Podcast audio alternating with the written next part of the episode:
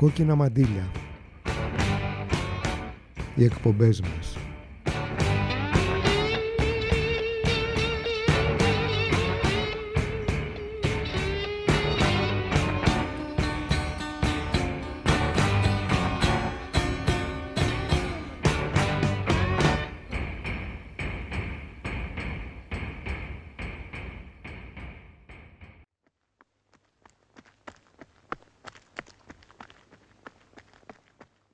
Σκομμένα τα πανιά καθώς ερχόμαστε από μακριά και πέρα είναι που τραβάμε.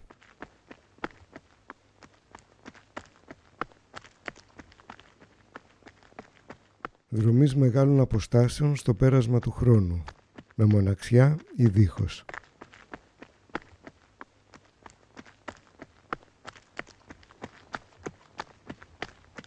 Running's always been a big thing in our family. Especially running away from the police. It's hard to understand. All I know is that you've got to run. Run without knowing why through fields and woods. And the winning post's no end, even though balmy crowds might be cheering the sends daft. That's what the loneliness of the long-distance runner feels like.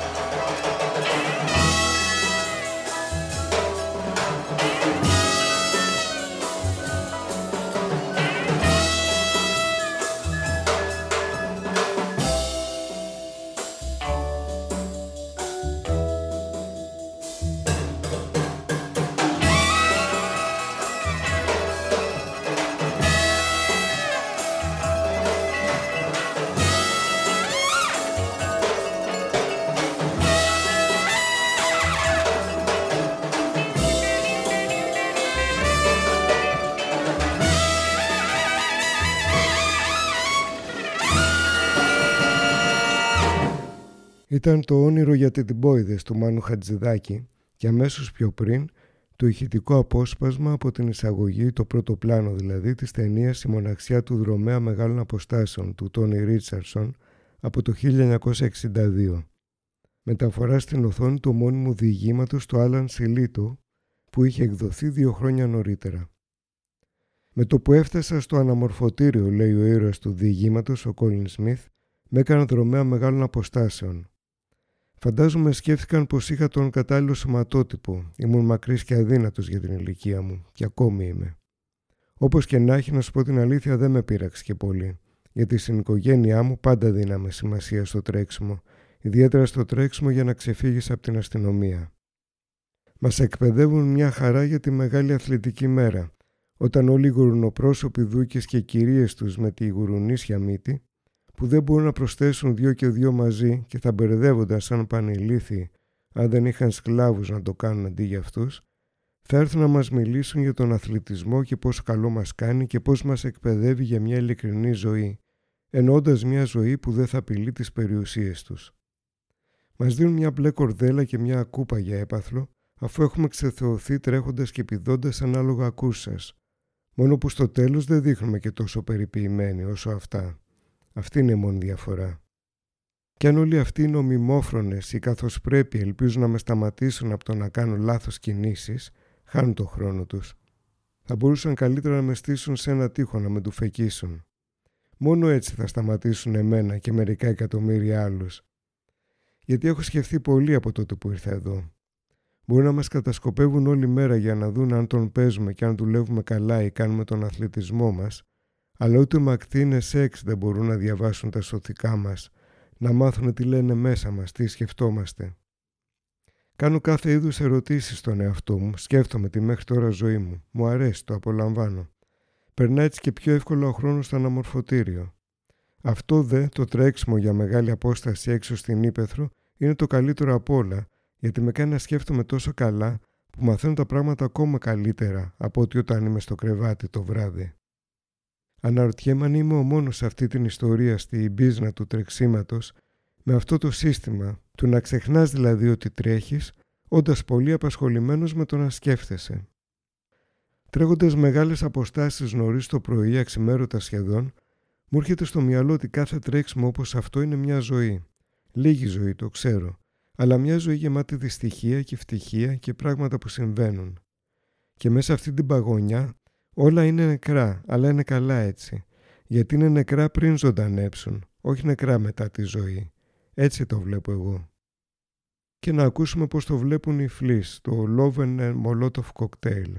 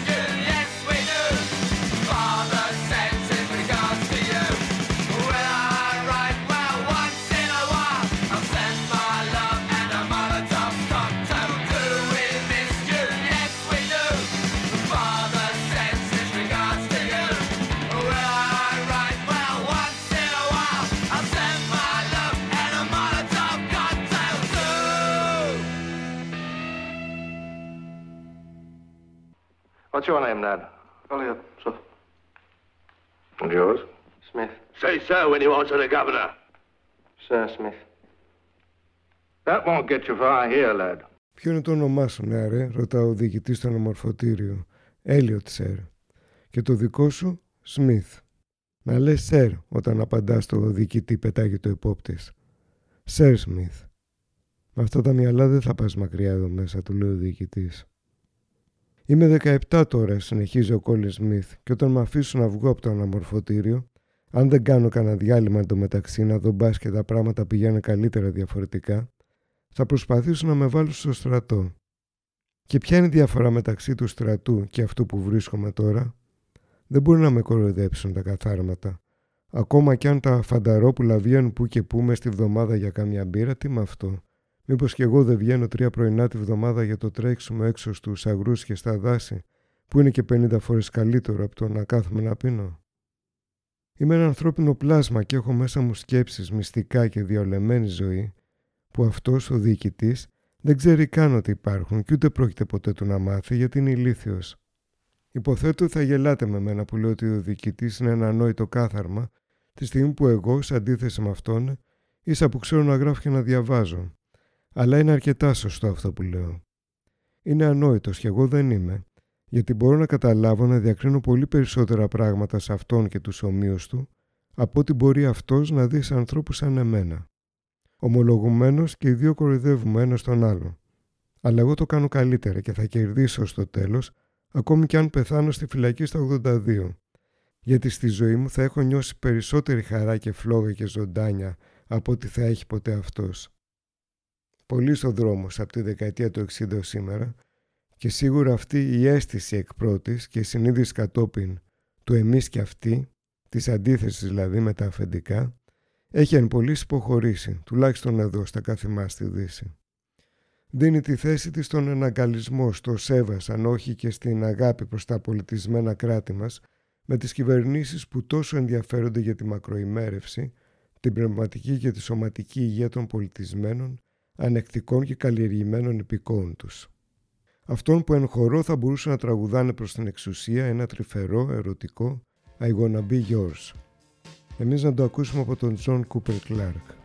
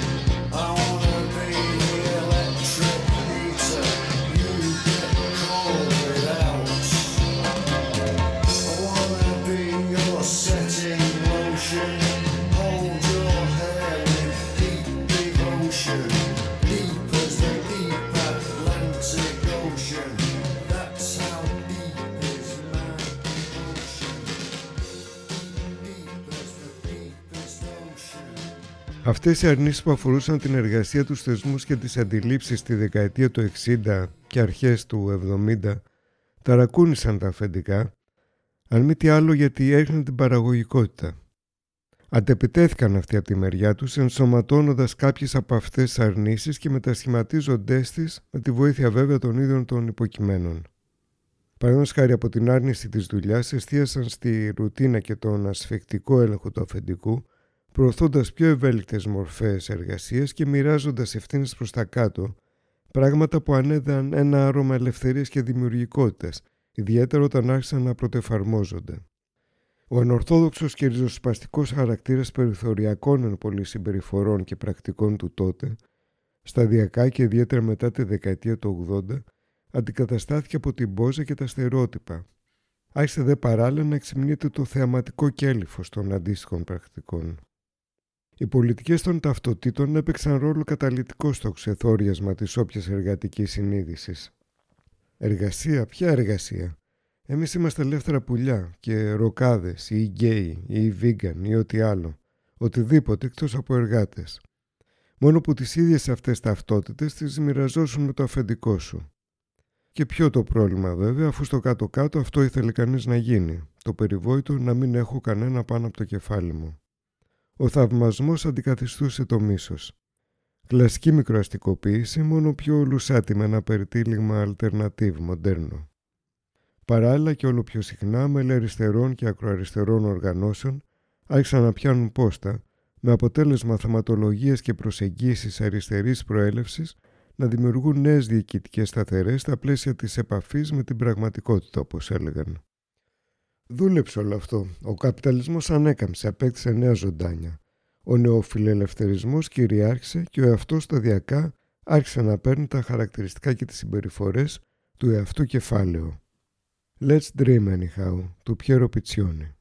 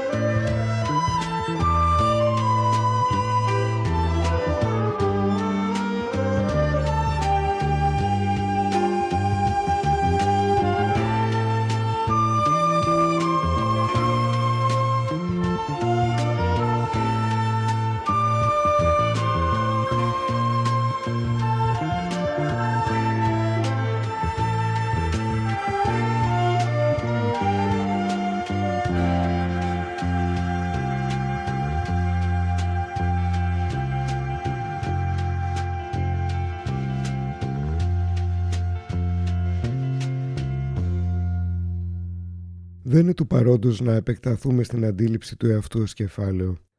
Έχουμε αναφερθεί και παλαιότερα και όποιος θέλει μπορεί να ανατρέξει στο τέταρτο τετράδιο για εργατική χρήση από το Δεκέμβριο του 2019. Το θέμα είναι ότι με το πέρασμα των χρόνων οι αντιφάσεις και εσωτερικές συγκρούσεις που συνοδεύουν αυτή την αντίληψη δημιούργησαν υποκείμενα δυσλειτουργικά όχι μόνο στο κοινωνικό πεδίο αλλά και στο πεδίο της παραγωγής. Οι φαντασιακοί υπότιστοι επιχειρήν και της καινοτομίας έδωσαν τη θέση τους σε αποσαθρωμένα άτομα με πλήθος ψυχολογικών και σωματικοποιημένων προβλημάτων, αδύναμων, φοβισμένων και ανίκανων να συνεργάζονται να παίρνουν πρωτοβουλίες. Τα αφεντικά και το κόμμα τους, το κράτος, αναγνωρίζουν το πρόβλημα ως προς τα αποτελέσματα, αλλά όχι βέβαια την αιτία του. Εκτός των συμπεριφορών και των συνηθιών, αναγνωρίζουν επίσης την ανάγκη της επισκευής, της αναδιάταξης των εργατικών σωμάτων, ακόμη και της εξέλιξής τους, αν όχι αυτής κυρίως. Human Plus, βιοτεχνολογικές επεμβάσεις για να βελτιωθεί η απόδοση των εαυτών κεφαλαίων. Και όχι μόνο η απόδοση. Οι ατζέντιδες του βιοπληροφορικού ασφαλίτικου συμπλέγματος υπόσχονται παπάδες και τα αφεντικά εκστασιάζονται με τις δυνατότητες που τους προσφέρονται. Τη δυνατότητα παραδείγματος χάρη που τους προσφέρει η γενετική μηχανική για την απεικιοποίηση του σώματος μέχρι το επίπεδο των κυτάρων. Και ναι μεν μπορεί ο κάθε εργάτης στο σώμα του να το αντιμετωπίζει ατομικά, αλλά συλλογικά τα αφεντικά το αντιμετωπίζουν ως συλλογικό. Τώρα βέβαια όσον αφορά το επίπεδο των καθεστωτικών στελεχών που καλούνται να σχεδιάσουν και να προωθήσουν τις πολιτικές για την υλοποίηση όλων αυτών, να επιταχύνουν μετασχηματισμούς που αλλιώς μπορεί να έπαιρναν πολύ καιρό, ε, δεν είναι και ότι καλύτερο. Και δεν αναφερόμαστε τόσο στις πολιτικές και επιχειρηματικές βιτρίνες που έτσι κι αλλιώς είναι για να είναι, όσο στους λεγόμενους συμβούλους και τους κάθε λογής ειδικούς με εισαγωγικά ή δίχως. Τα προσόντα τους είναι κυρίως ακαδημαϊκά, με τα πανεπιστήμια να έχουν προπολού μετατραπεί σε αποστηρωμένα μαγαζιά πώλησης πτυχίων και μεταπτυχιακών. Την όποια δέρευνα γίνεται υπό τη σκέπη τους να γίνεται κατά παραγγελία και υπό τον ασφικτικό έλεγχο των αντίστοιχων χορηγών. Η επαφή των τύπων αυτών με κοινωνικές και φυσικές διεργασίες γίνεται κατά κύριο λόγο μέσω της ανάλυσης δεδομένων, μοντέλων και λοιπόν αναπαραστάσεων. Αν βάλουμε στο καλάθι και την κόκα που τους βοηθά να στέκονται κοινωνικά, δεν είναι απορεί κανείς για τις εκτός των άλλων τραγελαφικές και παρακμιακές καταστάσεις με τις οποίες βρισκόμαστε συχνά αντιμέτωποι. Και μαζί με ένα μεγάλο μέρος των υπόλοιπων υπηκών, τους αρέσουν ιδιαίτερα διάφορες μοντέρνες αναλλακτικές ταυτότητες και τα αντίστοιχα φαντασιακά. Είναι εξαιρετικοί κατανάλωτες και προμότες των λεγόμενων προοδευτικών αφηγημάτων των δυτικών κρατών, γεμίζοντας έτσι την κενότητά τους με φανταχτερά στολίδια, από αυτά που μοστράρουν προς εξαγωγή τα καθεστώτα τους. Φεμινισμός τύπου όχι στη μαντήλα, αντιρατσισμός τύπου δυτικός πολιτισμός συμπεράλες, αυτοδιάθεση του σώματος όσον αφορά τις σεξουαλικές ταυτότητες αλλά όχι όσον αφορά τις γενετικές θεραπείες, αντικληρισμός αλλά τυφλή πίστη στους ειδικούς του κράτους και των εταιριών, ανακύκλωση και τι ανησυχία για το πρώην φαινόμενο της υπερθέρμανσης και νυν κλιματικής αλλαγής. Και ναι να συζητήσουμε το θέμα της πυρηνικής ενέργειας, επιλεκτικές και ανέξοδες ευαισθησίες, ψυχολογικά προβλήματα του κόλου και ούτω καθεξής. So love them, they are liberals. Και ακούμε το σχετικό τραγουδάκι, όχι την αρχική βερσιόν του Φιλόξ, αλλά την κατοπινή από του Τζέλο Πιάφρα και Εμότζο Νίξον.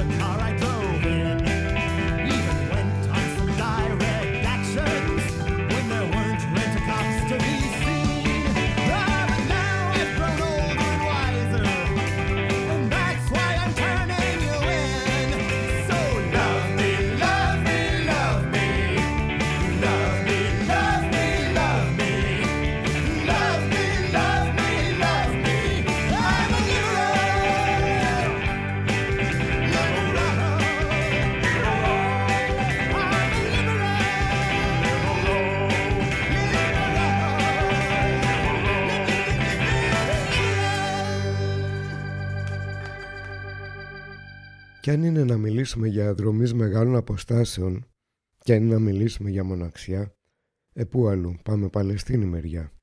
όπου και το απαρτχάιτ καθεστώς και οι δολοφονίες συνεχίζονται κανονικά, ενώ η όποια προσοχή είναι στραμμένη σε Ουκρανία και κορονοϊό.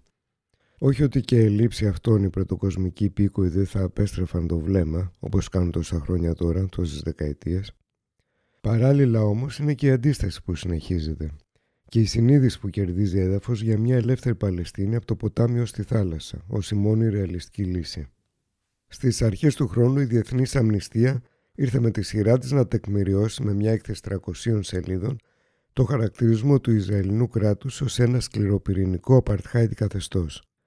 Προς απόδειξη παραθέτει εξακριβωμένα στοιχεία που αφορούν άρνηση των βασικών δικαιωμάτων και ελευθεριών των Παλαιστινίων, πρακτικές βίαιες μεταφοράς πληθυσμών, παράνομες φυλακίσεις, βασανιστήρια και δολοφονίες που γίνονται συστηματικά. Είναι η τρίτη έκθεση που τεκμηριώνει επίσημα την κατηγορία περί apartheid καθεστώτος μετά από εκείνη της Ισραηλινής Οργάνωσης Ανθρωπίνων Δικαιωμάτων BTSLM και της Διεθνούς Οργάνωσης Human Rights Watch. Η αντίδραση της Ισραηλινής κυβέρνησης και λοιπόν φίλων είναι ότι πρόκειται βέβαια για φαινόμενα αντισημιτισμού. Πλησιάζει και επέτειος της Νάγκμπα, της καταστροφής της μαζικής εκδίωξης από τη γη του στο Μάη του 1948. Η Άσμα Γκανέμ γεννήθηκε στη Δαμασκό από πρόσφυγες Παλαιστίνιους γονείς και αργότερα γύρισε και έζησε στη Ραμάλα. Ένας χώρος όπως η Παλαιστίνη, λέει, είναι γεμάτος επιρροές που κάνουν κάποιον να σκεφτεί ακόμη και την έννοια του ίδιου του ήχου, ο οποίος επηρεάζεται έντονα από στοιχεία της στιγμής. Κατά τη διάρκεια της Ιντιφάντα παραδείγματος χάρη, η ηχητική εμπειρία ήταν τρομακτική. Ένα τάγκ που κινείται στον δρόμο προκαλεί την αίσθηση σεισμού. Οι ήχοι που βγάζουν αυτά τα όργανα του πολέμου δημιουργούν σε μεγάλο βαθμό στιγμιαίες εμπειρίες με επακόλουθη μια αίσθηση απρόβλεπτου για το τι θα συμβεί στη συνέχεια. Θεωρώ ότι η κατάσταση στην Παλαιστίνη μοιάζει πολύ με την πειραματική παραγωγή ήχου, καθώς η τελευταία δεν είναι ανεξάρτητη, αλλά μάλλον ασταθής, κομματιασμένη, μεταβαλλόμενη, ενοχλητική και αρκετά κακόφωνη, σαν τους ήχους του πολέμου. Το 2013 άρχισα να δουλεύω σε ένα πειραματικό μουσικό project που ονομάζεται Sam Sasma. Στα αραβικά σημαίνει ο ήλιος στη Σάσμα και ο ψηλότερος ήλιος. Ηχογραφώ και επεξεργάζομαι ήχους και σιωπές της καθημερινότητας γύρω μου, μαζί με ήχους μουσικών οργάνων και ηλεκτρονικούς, προσπαθώντας να προσεγγίσω κριτικά το μετασχηματισμό του τρόπου ζωής και της αστικής ανάπτυξης στις Παλαιστινιακές πόλεις. Εστιάζω στα ερωτήματα και τις αντιφάσεις που προκύπτουν από αυτούς τους μετασχηματισμούς πόλεων άσχημων αλλά συνάμα όμορφων, ανεξάρτητων αλλά ακόμη κατεχόμενων. Από τη συνεργασία της με τον επίσης Παλαιστίνιο ράπερ και συνθέτη ηλεκτρονικής μουσικής Storm Trap θα ακούσουμε το T-Storm and Supreme Sun.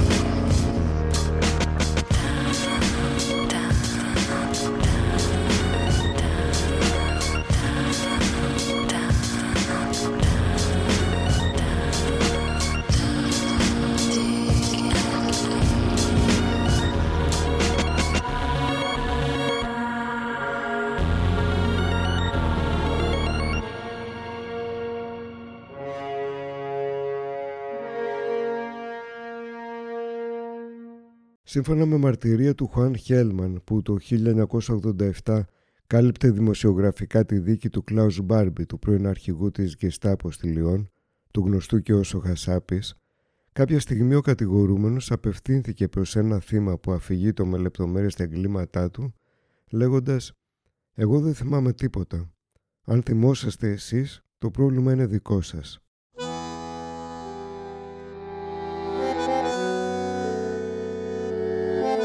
Και πάμε Αργεντινή, Λατινική Αμερική.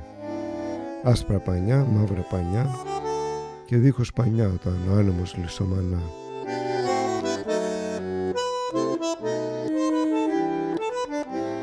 Ο Σεζάρε Στρότσιο στο Μπαντονεόν Πρελούδιο Ντελανότσε Κύκλικα, Ουζένσια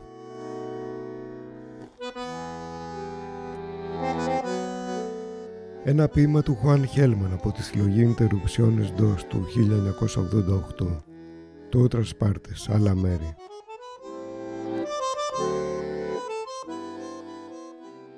Άκουσες, καρδιά, φεύγουμε. Με την ήττα γυαλού. Με αυτό το θηρίο γυαλού. Τους νεκρούς γυαλού. Να μην κάνουν θόρυβο άφωνοι όπως είναι, ούτε να ακούγεται η σιωπή από τα κοκαλά τους τα κόκαλά τους είναι ζωάκια με γαλάζια μάτια.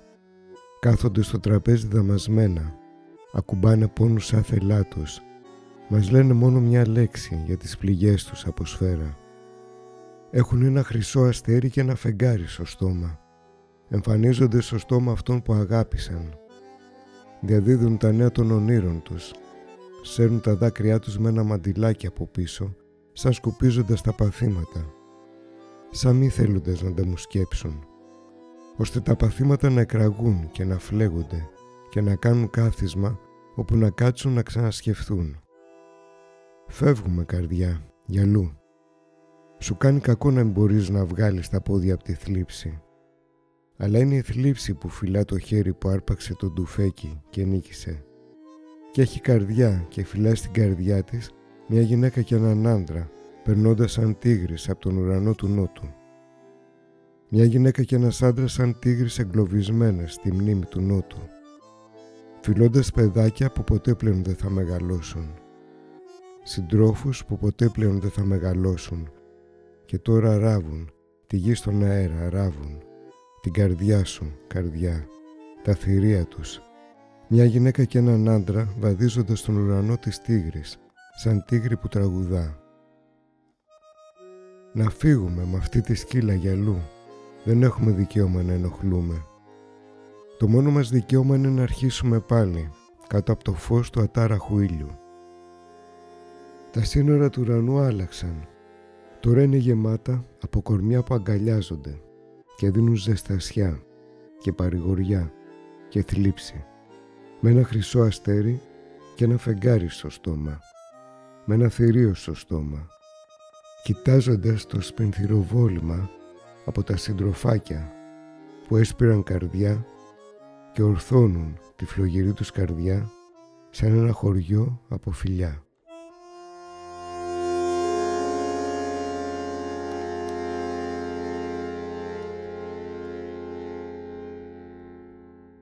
Farewell Transmission τώρα από τον Jason Molina και δωδεκαμελή μπάντα ως Song Sohaya.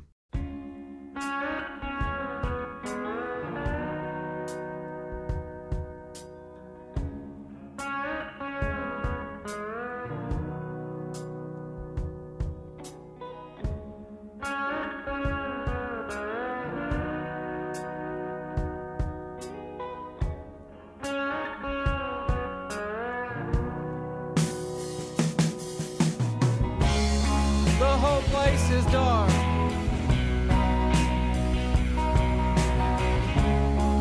Every light on this side of the town suddenly.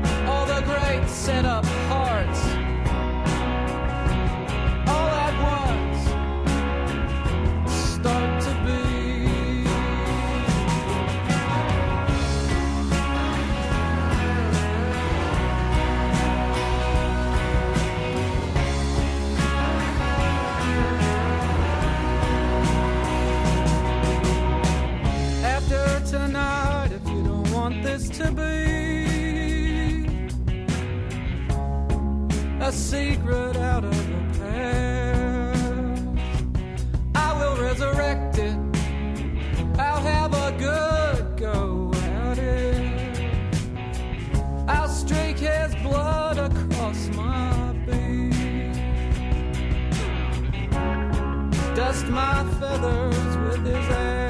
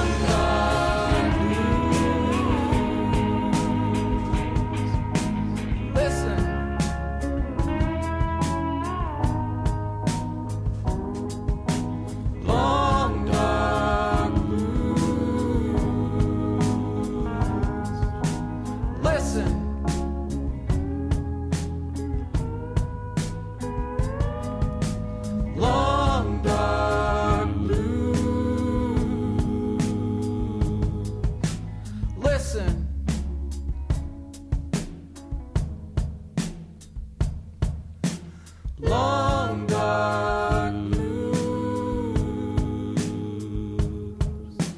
Listen. Η επίθεση του βιοπληροφορικού ασφαλίτικου συμπλέγματος, το πραξικόπημα με πρόσχημα την COVID και η κερκόπορτα που άνοιξε για την επέλαση της γενετικής μηχανικής και του ψηφιακού πανοπτικού, εκ πρώτης θα μπορούσε κανείς να πει ότι έχουν ένα χαρακτήρα διαταξικό. Το να υποχωρεί όμως ένας τομέας του κεφαλαίου προς όφελος της ανάπτυξης κάποιων άλλων, των πιο δυναμικών στην παρούσα αλλαγή παραδείγματος, είναι μέσα στα πλαίσια της καπιταλιστικής αναδιάρθρωσης. Η επέλαση της γενετικής μηχανικής στα σώματά μας όντως έχει ένα διαταξικό χαρακτήρα, απ' την άλλη η επιβολή της και οι υποχρεωτικότητε την εργατική τάξη είναι που χτυπάνε πιο άμεσα. Μέσω της εργασίας παίρνουν κυρίως οι εκβιασμοί και μέσω των οριζόντιων προστήμων. Παράλληλα η αναδιάρθρωση των δημόσιων συστημάτων υγείας την εργατική τάξη είναι που κυρίως αφορά. Το ψηφιακό πανοπτικό, ο έλεγχος και η καταγραφή επίσης εκ πρώτης αφορά τους πάντες. Αλλά μια στιγμή ποιος είναι που κερδίζει από αυτό; Πιανού το όφελος; Των αφεντικών βέβαια της εξουσίας. Η επίθεση των καθεστώτων προς τους υποτελείς τους στο εσωτερικό των κρατών έχει συνάφεια, συνοδεύει και συμπληρώνει την επιθετικότητα που επιδεικνύεται προς το εξωτερικό. Στα πλαίσια του διαρκώς οξυνόμενου παγκόσμιου γεωπολιτικού ανταγωνισμού, δεν είναι παράλογο ακόμη να θεωρείς κανείς ότι στη Σαγκάη παραδείγματος χάρη η Κίνα κάνει ασκήσεις βιολογικού πολέμου. Του αντίον γίνεται όλο και πιο σαφές. Όσον αφορά στα καθημάς και το θερμό μέτωπο της Ουκρανίας, η συμμετοχή και εμπλοκή της Ελλάδας δεν έχει να κάνει μόνο με την πολιτική στήχηση στο αντιρωσικό μπλοκ, αλλά και με το ότι η βάση της Αλεξανδρούπολης φαίνεται να αποκτά όλο και πιο σημαντικό ρόλο στους όποιους στρατιωτικούς σχεδιασμούς των Αμερικάνων. Ανατρέχοντας το παρελθόν, οι συνθήκες ποτέ δεν ήταν ευνοϊκές για την εργατική τάξη. Ούτε υποκειμενικά, όσον αφορά δηλαδή το επίπεδο της συνείδησης, της κριτικής σκέψης, αλλά και της συνειδητοποίησης της δύναμής της, ούτε αντικειμενικά όσον αφορά τους συσχετισμούς δύναμης. Οι συνθήκες παραδείγματος χάρη του βιομηχανικού προλεταριάτου στην Αγγλία, όπως το κατέγραψε και ο Έγγελς, ήταν άθλιες. Το ότι σταδιακά διαδόθηκαν ιδέες του κομμουνισμού, της αναρχίας, το ότι κάποιες μειοψηφίες ανέπτυξαν εργατική συνείδηση, οργανώθηκαν, διεκδίκησαν και κατάφεραν σημαντικά πράγματα, το θεωρούμε κοιτώντας προς τα πίσω δεδομένο, αυτονόητο.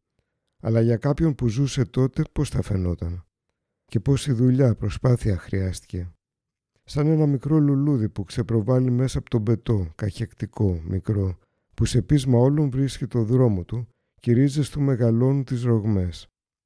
Δεν είναι βέβαια και ότι πιο παρήγορο το ότι οι μεγάλες επαναστάσεις του παρελθόντος έγιναν αφού πρώτα οι εργατικές μάζες σύρθηκαν και εξαθλιώθηκαν στον πόλεμο. Και ούτε καν είμαστε σε θέση να ονειρευόμαστε επαναστάσεις κάθε άλλο. Το να αναγνωρίσουμε την κατάσταση και να οργανώσουμε την άμυνά μας είναι το ταπεινό και τόσο αναγκαίο ζητούμενο. Αν μη τι άλλο δεν ξεκινάμε από το μηδέν. Οι μακρινοί και κοντινοί μας πρόγονοι το έχουν κάνει. Υπάρχει γνώση κληροδοτημένη και ευθύνη. Πάνω στο μόνιμο ποίημα της Νίκης Τζιοβάνι, ο Τουπάκ και η ίδια. The rose that grew from concrete. You try to plant something in the concrete, you know what I mean? If it grow and the, and the rose petal got all kind of scratches and marks, you're not gonna say, damn, look at all the scratches and marks on the rose that grew from the concrete. You're gonna be like, damn, a rose grew from the concrete? Same thing with me, you know what I mean? I grew out all this instead of saying, damn, he did this, he did this, just like, damn, he grew out of that, he came out of that. That's what they should see, you know what I mean? All I'm trying to do is survive and make good out of dirt, nasty,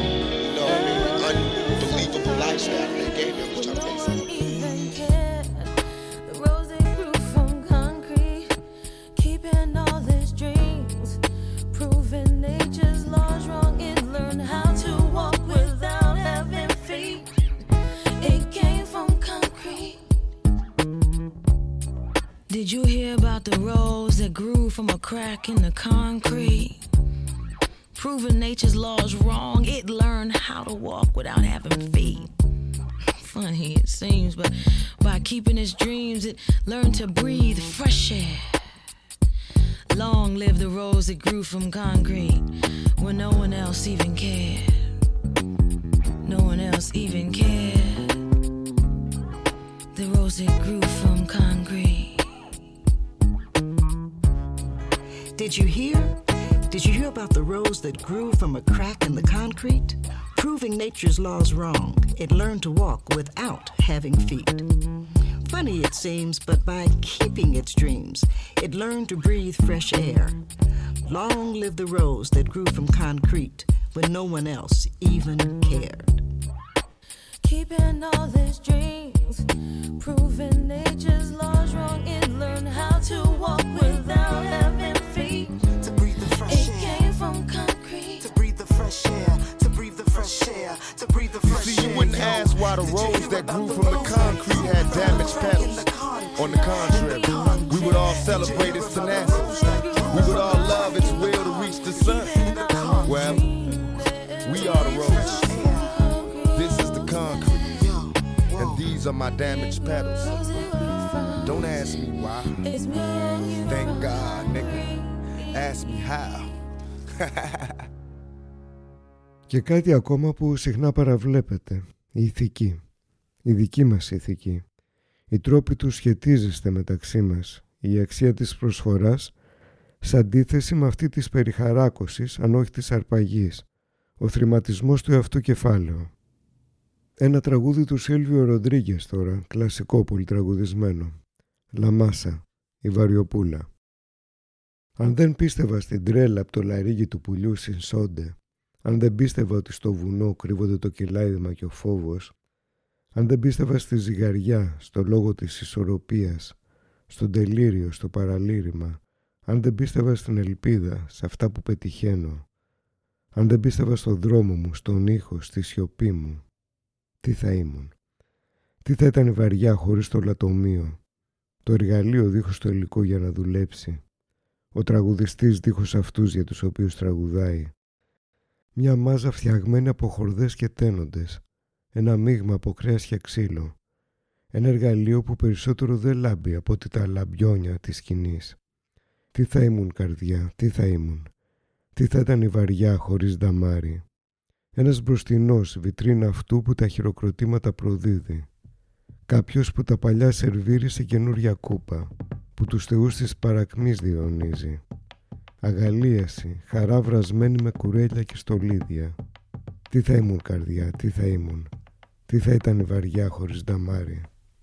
Αν δεν πίστευα στα πιο δύσκολα, αν δεν πίστευα στον πόθο, στην επιθυμία, σε ό,τι πιστεύω, αν δεν πίστευα σε κάτι αγνό στην κάθε πληγή, σε ό,τι με περιβάλλει, αν δεν πίστευα σε αυτό που κρύβει η αδελφοποίηση με τη ζωή, αν δεν πίστευα σε αυτόν που με ακούει, σε αυτόν που πονάει, σε αυτόν που απομένει, αν δεν πίστευα σε αυτόν που παλεύει, τι θα ήμουν καρδιά μου, τι θα ήμουν.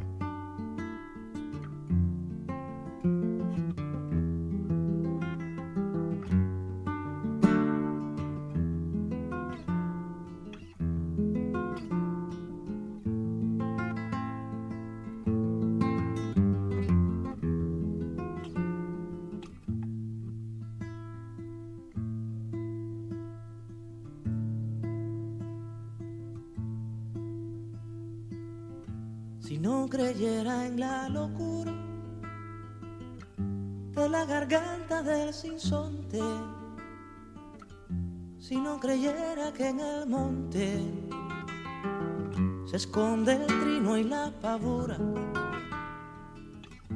si no creyera en la balanza, en la razón del equilibrio, si no creyera en el delirio, si no creyera en la esperanza, si no creyera en lo que agencio, si no creyera en mi camino, si no creyera en mi sonido,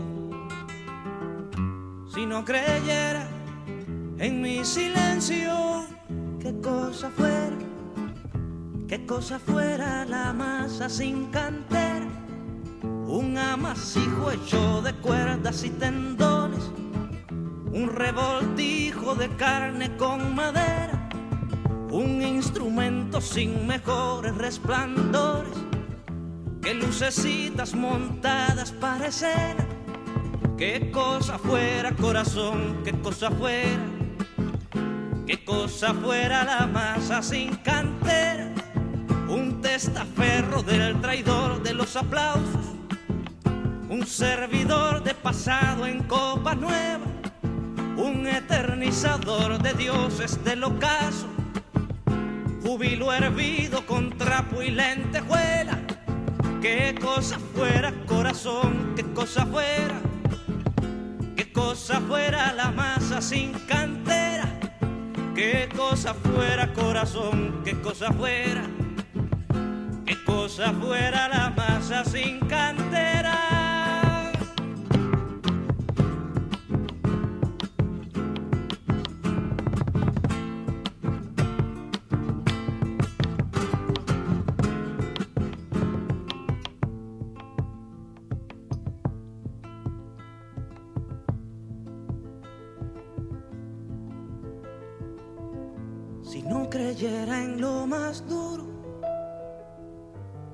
No creyera en el deseo, si no creyera en lo que creo,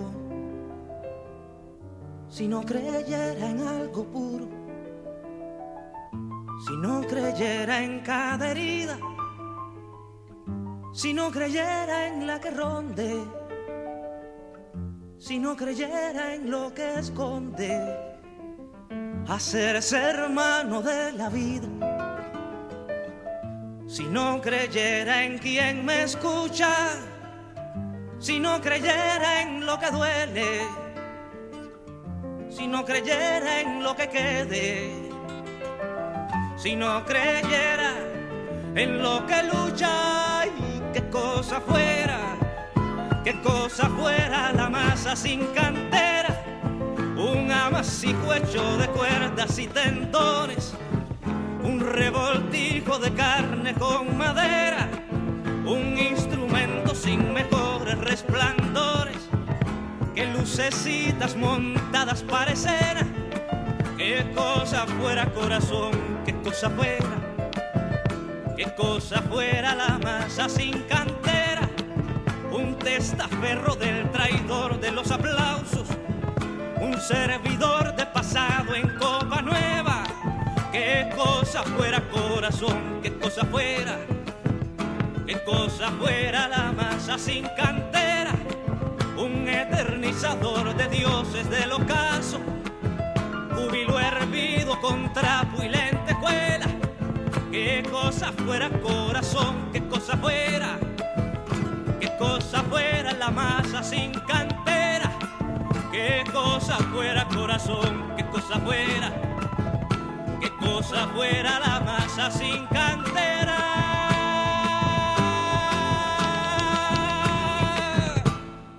Τα ελληνικά αφεντικά στον τουρισμό διαρριγνύουν τα ημάτια τους γιατί είμαστε στην αρχή μιας πολλά υποσχόμενης σεζόν και δεν μπορούν να βρουν προσωπικό. 50.000 καινές θέσεις εργασίας. Ο ποιοτικός μας τουρισμός κινδυνεύει, λένε χαρακτηριστικά, και ζητάνε από το κράτος να παρέμβει. Δηλαδή, τι ακριβώς να κάνει, υποχρεωτική εργασία; Ο πρόεδρος των ξενοδόχων ξέναγε τις προάλλες σχολή στο ραδιόφωνο για τους νέους που είναι καλομαθημένοι και αναζητούν όλοι μια θέση στο δημόσιο. Μιλάμε για πολύ τσαντίλα. Είναι ένα γενικότερο φαινόμενο πάντως, έχουμε ξανααναφερθεί. Να εκτός των άλλων, τους τελευταίους μήνες αεροπορικές εταιρείες ανακοινούν συνεχώς ακυρώσεις πτήσεων λόγω έλλειψης προσωπικού. Χιλιάδες ακυρώσεις με πιο χαρακτηριστικές περιπτώσεις αυτές της British Airways και της EasyJet. Άρθρα στον τύπο αναφέρουν ότι το καλοκαίρι αναμένεται να δημιουργηθεί χάος με τις αεροπορικές μετακινήσεις των επιβατών ακριβώς για αυτό τον λόγο, την έλλειψη προσωπικού δηλαδή. Σύμφωνα με μια μελέτη του National Bureau of Economic Research στις Ηνωμένες Πολιτείες, πριν κανένα μήνα δημοσιεύτηκε, πίσω από το πρόβλημα του μεγάλου αριθμού κενών θέσεων εργασίας, της άρνησης εργασίας να το πούμε εμείς, είναι πιθανό να βρίσκεται και η αύξηση της χρήσης ναρκωτικών και αλκοόλ κατά τη διάρκεια της επιδημίας. Ποσοτικοποιούν μάλιστα αυτό το συμπέρασμα θεωρώντας ότι όσον αφορά τους νέους, η αιτία αυτή μπορεί να συσχετιστεί με ένα ποσοστό μεταξύ 9 και 26% της πτώσης στην κάλυψη προσφερόμενων θέσεων εργασίας. Αυτοί συγκρατούνται, αλλά εμείς να συμπληρώσουμε ότι ως γνωστόν αυτοί οι νέοι που δεν γουστάρουν τις δουλειές που τους προσφέρονται, λέξη και αυτοί ε, προσφέρονται. Αυτοί οι αρνητές λοιπόν είναι ως γνωστόν και παλιοχαρακτήρες. Χρόνια τώρα. Shapes of Things από τους Yardbirds.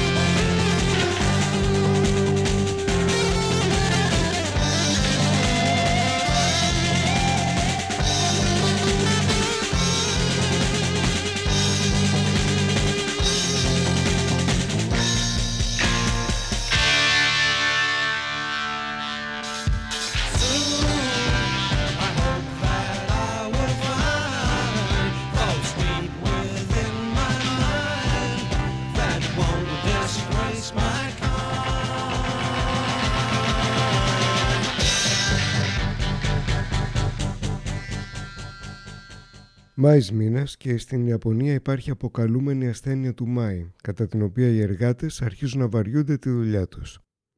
Στην Ελλάδα και στη Δύση γενικότερα η ασθένεια του Μάη αφορά τις μέλισσες, οι οποίες την παθαίνουν λόγω της εντατικής εκτροφής γόνου στα μελίσια. Από την πολλή δουλειά δηλαδή. Μην ανησυχείτε όμως η επιστήμη μεριμνά. Από το 2014 έχουν δημιουργηθεί γενετικά μεταλλαγμένες μέλισσες ιδιαίτερα ανθεκτικές σε διάφορες αρρώστιες, πρώτα στη Γερμανία μετά στην Ιαπωνία. Βέβαια από τότε δεν έχουν ακουστεί και πολλά για την τύχη τους. Όπως και να έχει, τουλάχιστον το 2020 βρέθηκε μια καινούργια μέθοδος με γενετικά μεταλλαγμένα βακτήρια που εισάγονται στο έντερό τους μέσω τροφής και έτσι οι μέλισσες αναπτύσσουν άμυνες σε διάφορες αρρώστιες και κυρίως απέναντι στο παράστο βαρόα, ένα μεγάλο εχθρό. Οι βιοτεχνολόγοι περηφανεύονται ιδιαίτερα για τα κατορθώματά τους αυτά. Βέβαια, οι φυσικές μέλισσες από μόνες τους έχουν άμυνες απέναντι στο βαρόα, αυξάνοντας τη συχνότητα των απικήσεων και μειώνοντας το μέγεθος του μελισσιού. Αλλά αυτές οι μέθοδοι είναι προβληματικές όσον αφορά την εμπορική εκμετάλλευση. Για τα επιτεύγματά τους τα βήματα που κάνουν στην κατασκευή ενός νέου τύπου εργάτη, ενός νέου τύπου στρατιώτη, επαυξημένων δυνατοτήτων, με εμφυτεύματα και γενετικά τροποποιημένα κύτταρα, Human Plus, οι αρμόδιοι περηφανεύονται πιο διακριτικά. Αλλά όχι ότι τα κρατάνε και κρυφά. Παρόλα αυτά, από τη δική μας την πλευρά, είναι λιγοστοί ακόμη αυτοί που αναγνωρίζουν το όνειρο των αφεντικών ως δικό μας εφιάλτη. Κρέας για τα κανόνια τα σώματά μας όπως λέγανε παλιά, για γενετικές μεταλλάξεις και πεδίο βιολογικού πολέμου τώρα, τα σύννεφα πυκνώνουν και την ίδια στιγμή διάφοροι βγαίνουν και μας λένε για τα αφεντικά που ενδιαφέρονται για την υγεία μας. Χρειάζεται να θυμίσουμε ποιος είναι ο πιο ισχυρός παράγοντας καταπώνησης της υγείας; Ε, να θυμίσουμε λοιπόν. Η εργασία. Η δουλειά και πόσο μάλλον η σκατοδουλειά.